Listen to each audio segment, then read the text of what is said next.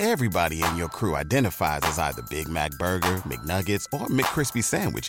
But you're the filet fish Sandwich all day. That crispy fish, that savory tartar sauce, that melty cheese, that pillowy bun. Yeah, you get it every time. And if you love the filet of fish, right now you can catch two of the classics you love for just $6. Limited time only. Price and participation may vary. Cannot be combined with any other offer. Single item at regular price. Ba da ba ba ba. With the Lucky Land slots, you can get lucky just about anywhere. This is your captain speaking. Uh, we've got clear runway and the weather's fine, but we're just going to circle up here a while and uh, get lucky. No, no, nothing like that. It's just these cash prizes add up quick. So I suggest you sit back, keep your tray table upright, and start getting lucky. Play for free at LuckyLandSlots.com. Are you feeling lucky? No purchase necessary. Void where prohibited by law. 18 plus terms and conditions apply. See website for details. Benvenuti a tutti in questa nuova puntata di Dipenscenza. Io sono Zap, siamo in live su Spreaker. Oggi niente Twitch, non, non avevo voglia di settare tutto e in realtà non, non, pensavo di fare neanche questa puntata, ma dato che ho perso praticamente tutto il pomeriggio appresso a sostanzialmente la produzione e l'editing di podcast, ho detto vabbè a questo punto. Facciamo anche la puntata di Dipenscenza. Oggi puntata di Penscenza a proposito di ustioni e di tagli, quindi oggi concludiamo un po' la miniserie a proposito delle emergenze, eh, serie che in realtà avrei voluto abbandonare già la scorsa puntata, però ho deciso di fare sostanzialmente quest'ultima puntata per vedere se riusciamo a risollevare le macabre statistiche della scorsa puntata. Um, quindi oggi parliamo di Houston e tagli, una puntata rapidissima, improvvisata, non ho preparato veramente assolutamente niente. E uh, partiamo dalle ustioni, quindi cosa fare e cosa non fare in caso di ustione.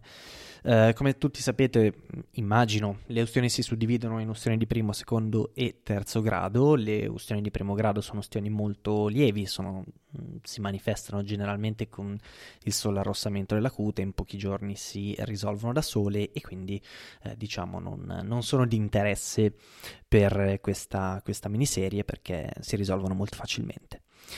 Uh, per quanto riguarda invece le ustioni di secondo e terzo grado abbiamo invece delle, dei danni molto più importanti. Per quanto riguarda le ustioni di secondo grado abbiamo già uh, dei danni a livello de, dei tessuti che vengono colpiti e in alcuni casi possono già essere pericolosi e anche a rischio vita. Quelle di terzo grado infine sono delle ustioni che eh, non possono regredire, per, o, meglio, che in parte non regrediscono perché eh, parte dei tessuti anche profondi subiscono un danno tale da eh, diventare necrotici e quindi sostanzialmente andare a morire, mentre eh, nelle ustioni di secondo grado, ehm, se non sono troppo estese, queste possono del tutto regredire. Le ustioni di secondo grado quindi sono ustioni che eh, non solo hanno chiaramente provocano dolore e eh, provocano la formazione di quella sorta di bolla che viene fuori tipicamente dopo le ustioni, che, eh, il cui termine tecnico è flittene. Il flittene è eh, sostanzialmente una espressione molto palese del fatto che si è subito una, eh, una, un'ustione di secondo grado e eh, è una raccolta, una bolla contenente un liquido generalmente trasparente e ehm, infatti questo contiene siero, ovvero la parte diciamo liquida del sangue. Il flittene quindi è mm, quella bollicina non deve essere assolutamente esplosa, cioè non va eliminata. Questo perché all'interno di questa bolla è presente appunto un liquido sterile. Eh, la sterilità per quanto riguarda le ustioni è fondamentale. Infatti mh, mm, possiamo dire che per le ustioni abbiamo due grandi spauracchi che eh, bisogna assolutamente evitare. Uno sono eh, i batteri, quindi le infezioni, la sporcizia, e l'altro sono, mh, mm, come dire, per le ostioni molto estese, la, la perdita di liquidi importanti e quindi eh, lo shock ehm, ipovolemico, che è un concetto un po', un po' complesso che poi magari vedremo in una prossima puntata. Comunque, eh, diciamo che per andare molto sul pratico, sia per le ustioni di secondo grado mh, poco estese che per quelle molto estese il pericolo più grande è appunto eh, la non sterilità della ferita. Quindi non va mai rotto il flittene sia per le grosse che per le piccole, mh, per le piccole ustioni. E eh, un'altra cosa che vi sentivo fare è mettere la mano eh, sotto l'acqua fredda o contro eh, del ghiaccio. Allora, cosa bisogna fare? Mettere, è, è, corretto mettere la mano so, sotto l'acqua fredda o mettere la mano sotto ghiaccio? Mettere la mano sotto l'acqua fredda, sì, eh, perché molto spesso le ustioni sono, eh, come dire, eh, proseguono nel tempo, quindi se banalmente prendete in mano una padella che non vi siete accorti essere rovente, eh, innanzitutto andate a percepire dopo il dolore, quindi ci metterà un po' di tempo il calore a, a farsi percepire, quindi l'ustione sarà già avvenuta quando ve ne sarete accorti e lascerete questa, questa padella ardente. Um, quest'ustione poi proseguirà anche nel tempo uh, quando voi andate a staccare la mano dalla fonte, dalla fonte ustionante. E quindi uh, mettere la mano sotto l'acqua fredda o meglio tiepida può andare a eh, favorire diciamo, il blocco della prosecuzione dell'ustione e quindi eh, ben venga. Per quanto riguarda invece il ghiaccio va evitato, va evitato per due motivi. Primo perché il ghiaccio mh, mm, messo direttamente sulla cute provoca uno shock termico che non fa bene a una zona di cute che oltretutto è già eh, stata insultata, che già è mm, danneggiata dall'ustione, quindi da evitare. E secondo eh, rischio su appunto una zona di cute che già è insultata, un, uno shock termico che poi mi va a portare eh, all'ustione da freddo. Eh, altra, diciamo, altro danno che vogliamo evitare, quindi mettiamo la mano sotto l'acqua, non mettiamola assolutamente eh, sotto ghiaccio. Um, le ustioni di secondo grado, mi sembra che l'avevo già detto in un'altra puntata, ma possono essere molto pericolose. Eh, possono essere, diciamo che mh, la teoria, i testi ci parlano già di un pericolo di vita quando arriviamo a un'ustione di secondo grado su più del 70% della superficie corporea.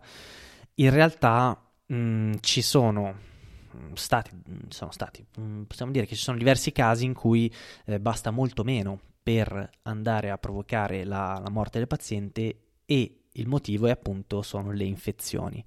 Um, è molto facile infatti subire un'infezione in una zona di cute uh, ustionata perché appunto si forma la bolla, il flittene e questo flittene poi una volta scoppiato provoca l'esposizione della cute insultata verso l'esterno. Quindi è fondamentale mantenere il, la zona pulita e il più possibile coperta.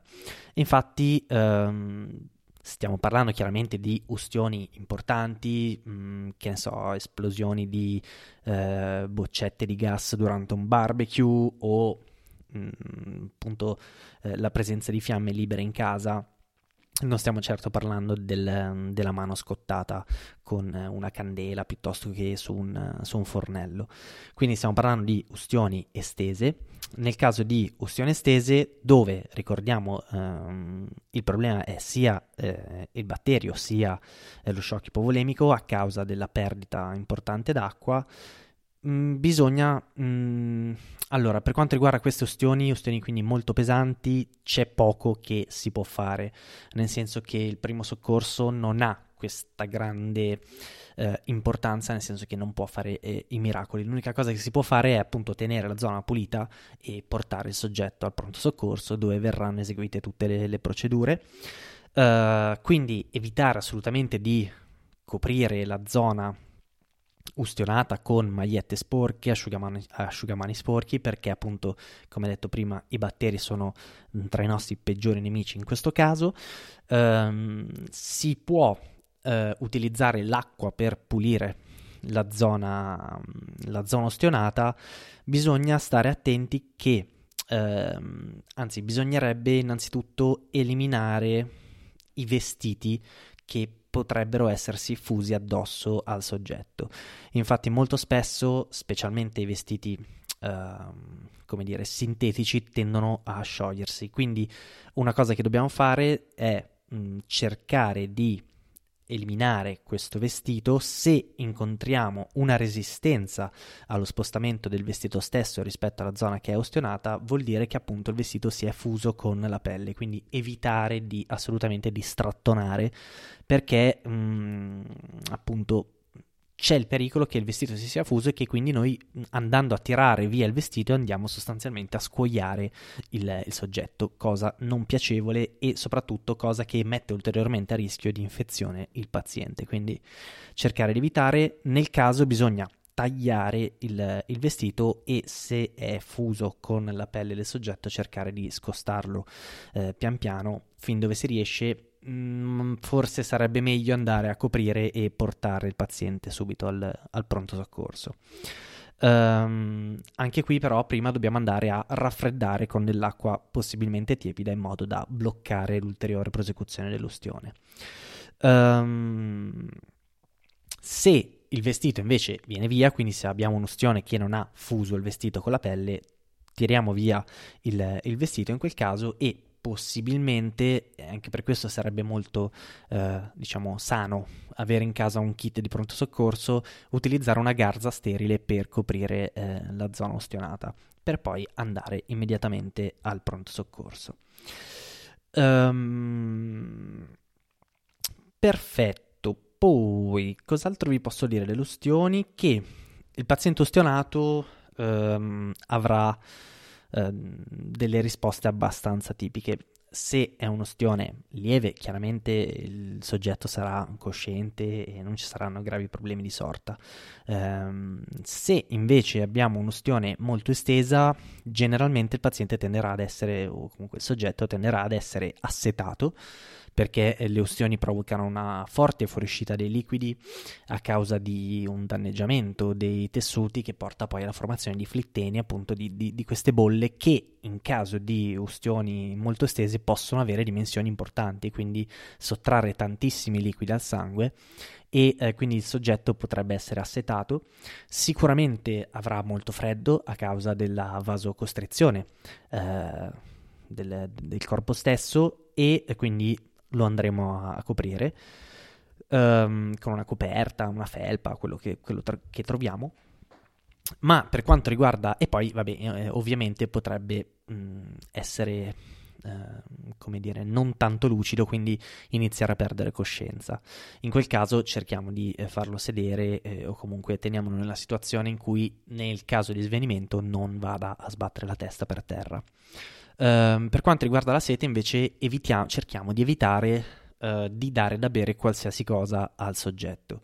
In generale, questa ho visto essere una, una regola aurea del, del, primo soccorso, quindi uh, non dare mai niente da bere a, a nessuno, sia nel caso di, eh, di, ustioni, sia per esempio nel caso di ingestione di acidi o ehm, detersivi, per esempio nel caso di bambini, cosa che avrei voluto dirvi in una puntata che non farò mai, eh, non diamo mai da bere eh, mh, alcunché al soggetto, perché poi anche eh, la reidratazione, cosa che sarà fondamentale, ma verrà fatta poi eh, in pronto soccorso tramite flebo perché ehm, ci sono alcune problematiche ehm, relative per esempio se, mh, al fatto che se non conosciamo il soggetto potremmo rischiare di fare dei danni Um, e comunque in generale è sempre meglio evitare di mh, mm, mettere in pericolo sostanzialmente il soggetto se non siamo a conoscenza eh, del, suo, del, suo, status eh, di salute. Quindi si porta in pronto soccorso e poi lì chiaramente gestiranno eh, la carenza di liquidi. Um, quindi sì, Mm, per quanto riguarda le ustioni, direi che eh, possiamo. Ah, no, una cosa importante che vi voglio dire è mh, mm, non mettere poda- pomate sopra. Uh, stiamo parlando sempre di ustioni esposte, magari con flittene già rotto. Um, per chiaramente ustioni molto lievi, sì, potete mh, mm, sostanzialmente pulire la zona, mettere aloe, mettere tutte quelle sostanze che più vi piacciono, ehm, lenitive o contenenti cortisone per evitare, mh, mm, insomma, per far regredire in fretta il dolore, ma per quanto riguarda invece le Uh, ustioni estesi o comunque uh, già esposte, eh, non mettere niente sopra, quindi neanche le pomate che sono mh, mm, ideate per le ustioni non va messo assolutamente nulla sopra.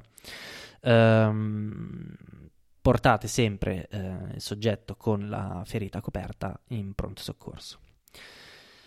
Parliamo quindi delle ferite, parliamo delle ferite da taglio, in generale delle emorragie. Parlo di ferite da taglio perché chiaramente essendo questa una miniserie a proposito delle, delle emergenze, diciamo, ho preso in considerazione le emergenze che più possono succedere in casa, quindi chiaramente in cucina cosa c'è? Le ustioni e i tagli.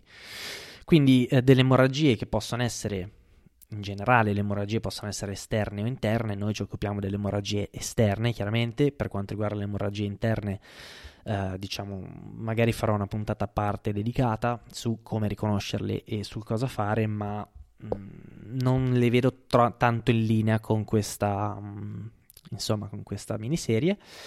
Um, quindi ferite esterne, scusate, stavo leggendo un messaggio. Uh, ferite esterne possiamo avere ferite mh, mm, in generale molto piccole o molto grosse fino ad avere delle amputazioni. Quindi vediamo che cosa fare. Uh, innanzitutto la ferita va distinta in ferita venosa, quindi un, un taglio venoso che è, un, è una ferita che che gocciola, che cola, eh, mentre invece una ferita arteriosa è una ferita che schizza, perché nelle arterie chiaramente abbiamo una pressione superiore e quindi eh, la ferita tenderà a schizzare. In entrambi i casi, eh, allora, possiamo dire in generale, anche qui molto banalizzando molto, che la ferita arteriosa è più ehm, pericolosa, nel senso che abbiamo meno tempo per reagire. Non che eh, le ferite appunto venose non siano pericolose, ma eh, si perde generalmente meno sangue e soprattutto dal punto di vista del, dell'impatto, eh, come dire, dell'impatto emotivo che ha la ferita, quella ehm, arteriosa è sicuramente più di impatto emotivo e quindi generalmente fa perdere di più la testa a chi non sa che cosa fare perché si vede appunto questo sangue che schizza dappertutto e quindi si, si dà subito il soggetto per spacciato quando in realtà agendo immediatamente eh, le ferite diciamo si, sia quella eh, arteriosa che venosa si, si curano allo stesso modo e hanno più o meno le stesse conseguenze.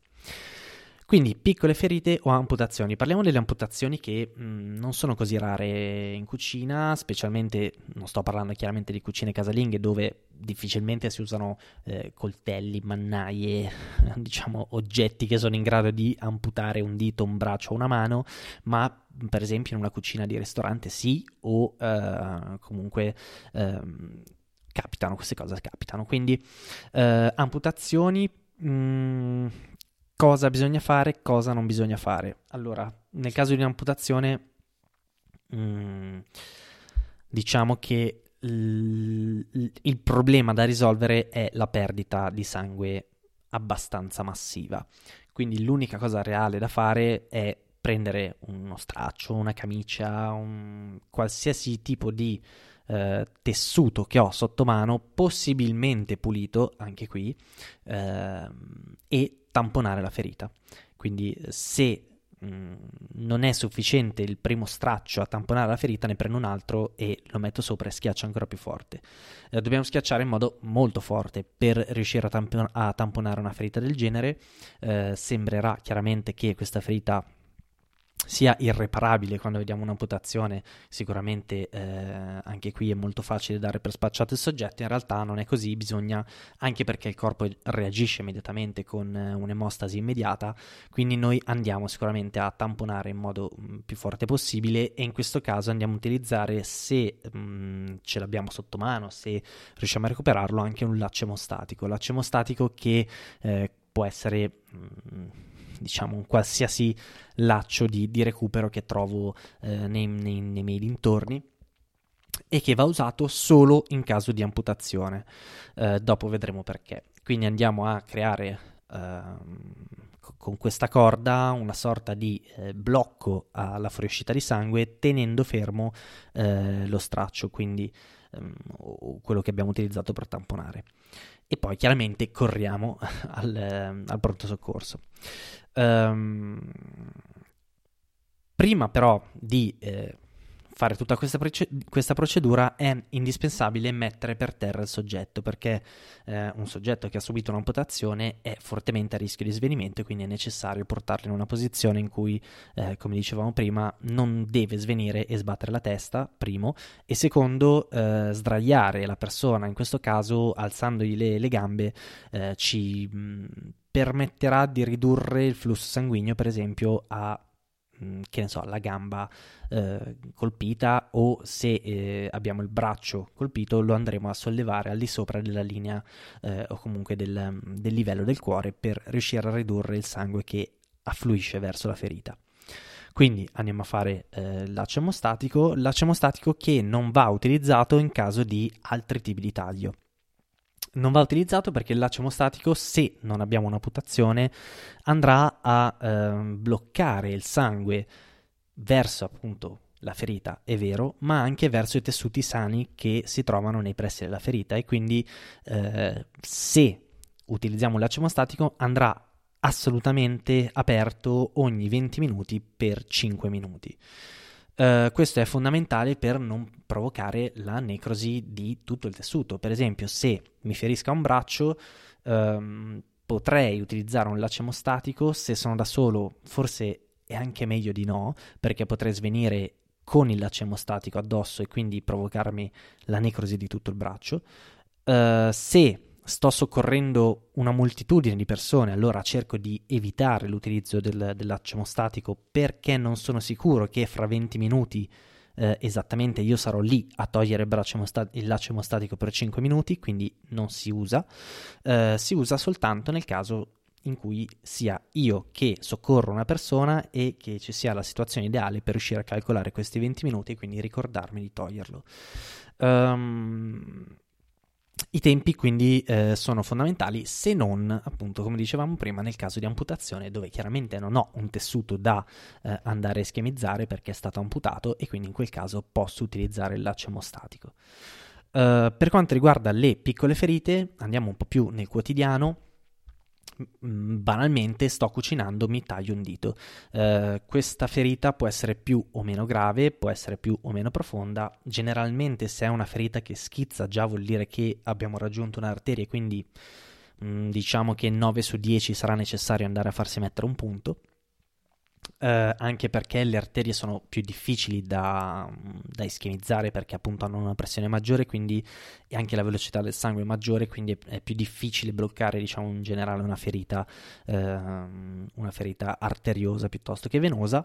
Quindi cosa dobbiamo fare? Allora se stiamo cucinando generalmente nel mio immaginario ho le mani sporche, quindi sicuramente mi lavo le mani, eh, non ha assolutamente senso mantenere più a lungo eh, la ferita al di sotto dell'acqua corrente, cosa che eh, molto spesso si, si, vede fare, ma cosa che è sbagliata perché forse anche questo l'avevo già detto in un'altra puntata, ma tenere il dito con il taglio aperto sotto la, l'acqua corrente non serve assolutamente a niente, anzi peggiora la situazione perché eh, fa defluire mh, diciamo il tappo emostatico, quindi eh, la formazione di fibrina e di eh, piastrine che andrebbero naturalmente a tamponare la ferita, io le sto togliendo con l'acqua e quindi l'acqua mi serve solo inizialmente per pulire la ferita, quindi per evitare l'infezione e poi dovrò andare a tamponare. Tamponare sempre con uno straccio piuttosto che un fazzoletto, qualcosa di pulito.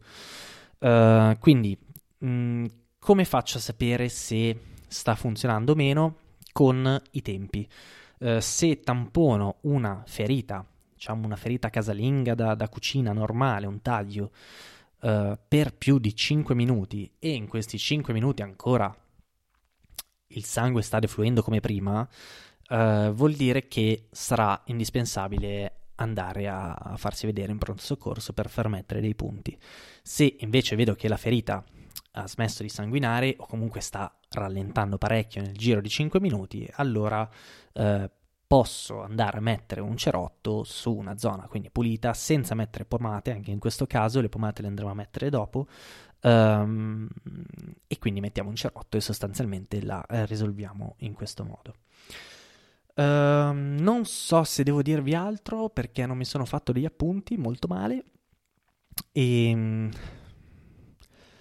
e quindi, quindi niente, quindi terminiamo qui la puntata, una puntata velocissima e mm, se avete idee per la prossima serie di Dipenscienza non esitate a scrivermi, potete scriverci su uh, Instagram, potete scriverci sul nostro canale Telegram, fatevi sentire e datemi qualche idea succulenta per le prossime puntate di Dipenscienza.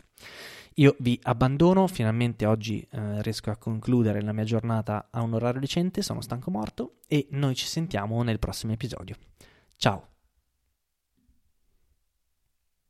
Hello, it is Ryan, and I was on a flight the other day playing one of my favorite social spin slot games on chumbacasino.com. I looked over the person sitting next to me, and you know what they were doing? They were also playing Chumba Casino. Coincidence? I think not. Everybody's loving having fun with it. Chumba Casino is home to hundreds of casino style games that you can play for free anytime, anywhere, even at 30,000 feet. So sign up now at chumbacasino.com to claim your free welcome bonus. That's chumbacasino.com and live the Chumba life. No purchase necessary. Group. Void were prohibited by law. See terms and conditions. 18 plus.